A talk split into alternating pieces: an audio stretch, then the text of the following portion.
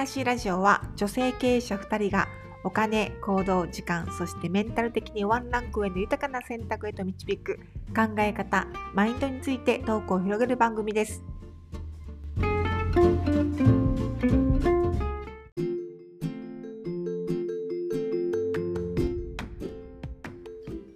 はようございます。おはようございます。じゃあ今日もよろしくお願いいたします。よろしくお願いいたします。今日はですね、なんかね、ある記事を読んだんですよ。はい。で、なんか、まあ、ウィズコロナと言われる生活がスタートして、はい。まあ、1年以上ですよね。うん長いですね。で、お仕事されてる方の悩みが変化してきてるんですって。うーん、そうなんですね。そうなんです。で、なんかそれは、まあ、お仕事、前はお仕事の選び方に悩みが置かれてたんですって。へえ。仕事の選び方。そう、はいなんか自分にはこういうどういうキャリアが設計がいいのかなみたいなそういうことかな。はい。だからどういう仕事にしようかなとかそのなんか選び方っていう悩みからはい。なんか漠然とした将来への不安っていうのに悩みが変化してきてるんですって。はい。うんこれお客様おっしゃってましたまさに漠然とした将来のうあの不安。ん、それはコロナの影響で？いやコロナまあ言ったら今大学生なんですけど。うんうん就職しよう。今までやったら一流企業とかうん。国家公務員選んだらうん。安心するかな。うん。でもコロナ来ちゃいました。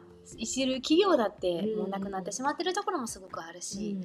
何を選んだら正解ですかって言われたんですよ。あー。あー、ねえ。はい。何を選んだら正解か、うん。うんまあ、自分で生み出せるようになったら一番正解ですいやよね。素敵ねそのなかなか何かっていうのが難しいでしょうけどね。そうなんですよ多分その、まあ、今の時代は違うかもしれないけど、本当にちょっと前までとかは大手に入ったら、うんまあね安泰だって感じでしたもんうんね、その60歳まで、はい本当にでもそうでしたよね。そうでしたよね。業界も大体そうでしたね。あそうですか。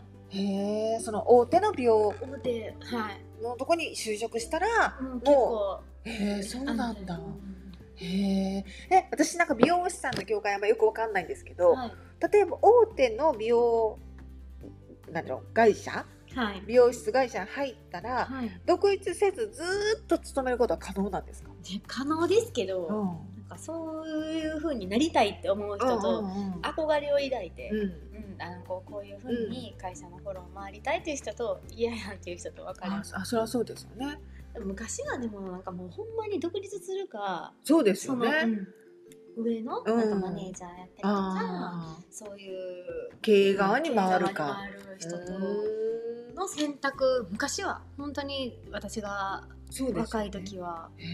今はもう独立するメリットっていうところがすごく少ない、うんうんうん特にまたさらにあのコロナが来てしまってうんもともと美容業界はコンビニよりも数が多いから、できてはまた潰れる、うん。ねまたできては潰れるの繰り返しでえっとねいもん。もうね1年未満に潰れる会社が何本何パーだったかななんかちょっと忘れちゃったんですけど結構前。1年以内にで2年以内に3年持つっていうのがもうほんま80%消えるらしいんですよ。へなんかええーって。でもそれはやっぱりあのそう思ってしまうとそうなるから どう思わんようにしてるんですけど。なんかでも現実はなんか全国調べたらそういうデータらしいですね厳しい。厳しい。でもまあそうですよね。1年普通の企業でも1年持たないところがほとんどって言いますからね。あそうなんです起か業しても。そう。私じゃあ周りにもっと感謝しないといけないわ。ねえ。でもそのまあ予期せぬことが起こったことで、はい。多分そのねなんか今まで考えてなかったことを考えるようになったんでしょうね、うん。なんかこのまま行っても大丈夫かなとか、はっていうのを考え始めたんだと思います、はいすごい。なんかコロナ禍でキャリアの悩みはどう変化したか。はい。こうん？年収の高い層の人がはい。将来の不安を抱える時代へ。っていう記事なんです。へえ年収の高いところそうなの？へえ。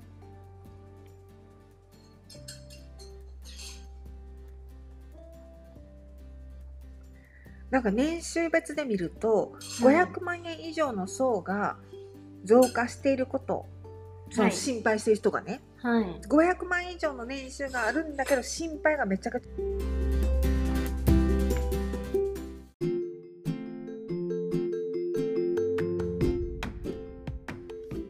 かさっきちょっと途中で切れちゃいましたけどはい。なんかその年収が高い人ってなんかなさそうな気が私してたんですけど、はい。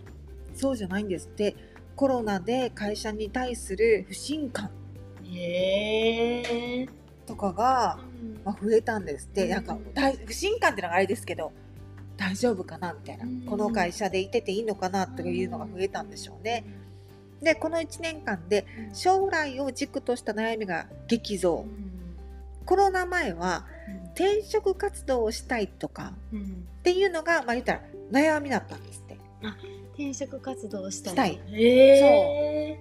でもほら転職するにはどうしようかなとかどうなんか仕事あるかなとかそういう悩みだったんでしょうね、はい。それは一気に43%から34%まで差があり。下がる。反対に将来が見えない。っっていうのはコロナ前は30%だったんですって。はい。でもコロナになってその将来像が見えないっていうのが38%まで増加うん。なんですって。うん。で自分の、まあ、市場価値やスキルがわからない。うん。っていうのはコロナ前はゼロなんですって。これへ本当かな？ででもコロナ後はこれが10%まで増えた。っえ。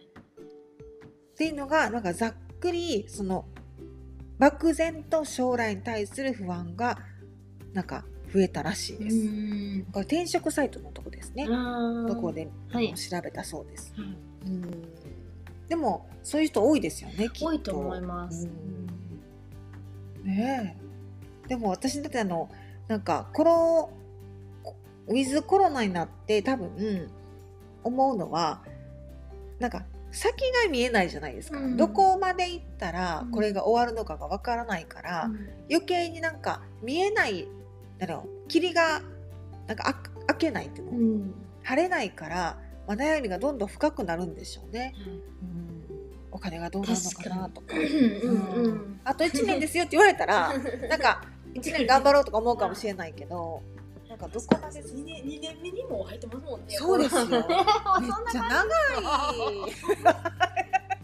めっちゃ長いですよ。思わない。まさかなんかこんなになんか長く私マスク生活が続くとは思わなかった。ですよね。本当に。私こんなにオンラインすると思わなかったです。あオンラインのクラス。あ、そっかそっか。そう。基本的にはオンラインってあの遠方の方に向けてやってたので、はいはいはい。まあ、東京とか、名古屋の人とかが生徒さんでいるんですけど、はい。なんかその同じ関西に住んでて、うん。オンラインを受講してくださる方がこうすごい増えたっていうのがなんかこう、なんだ時代だなと思いますよ本当でね。すね。うんでもオンラインになることで時間の、ね使い方がすごく有効化できますよね。そうなんです生徒さんも私もこう本当にその時間だけになったから、うんなんかある意味こう移動時間もないし、うんうんそこはいいですよね。はいうんまあオンラインやってみてなんか私は個人的にすごい好きなんですけど、はあのなんか楽しい。い。えうんオンライン楽しいですか？ななんでしょう？あんま変わんないですねリアルで会うのと。あーそっか。うんなんか特に東京の生徒さんはすごい思います。毎週はなんか喋ってるからなんかこう東京に行ってるってこと忘れそうです。あそういえばあそういえば東京やったんだよ。あーそうなんですね。そうたまに喋られる日本語がほら関東弁だから おお新鮮みたいな。なんかね可愛らしい、うん、爽やか、ね。そう。だからなんかまあそれオンラインがあってよかったなと思いますよね。ありがたい。確かに。だって昔はなかったじゃないですか。うん。え、いつ頃からでもオンラインされてるんですか？オンラインはねでももうね8年ぐらい前からやってるんですよ。めっちゃ早いですね。やってたんですけどそれはまあ本当は8年前も名古屋の生徒さんがいて、なんかオンラインを始めたんですよ。うーん。んそうなんですね。そうなんです。だからまあたまたま、まあ、やってたってことなんですけど。素晴らしいですね。最先端です 先取りしてますね。よかったわ。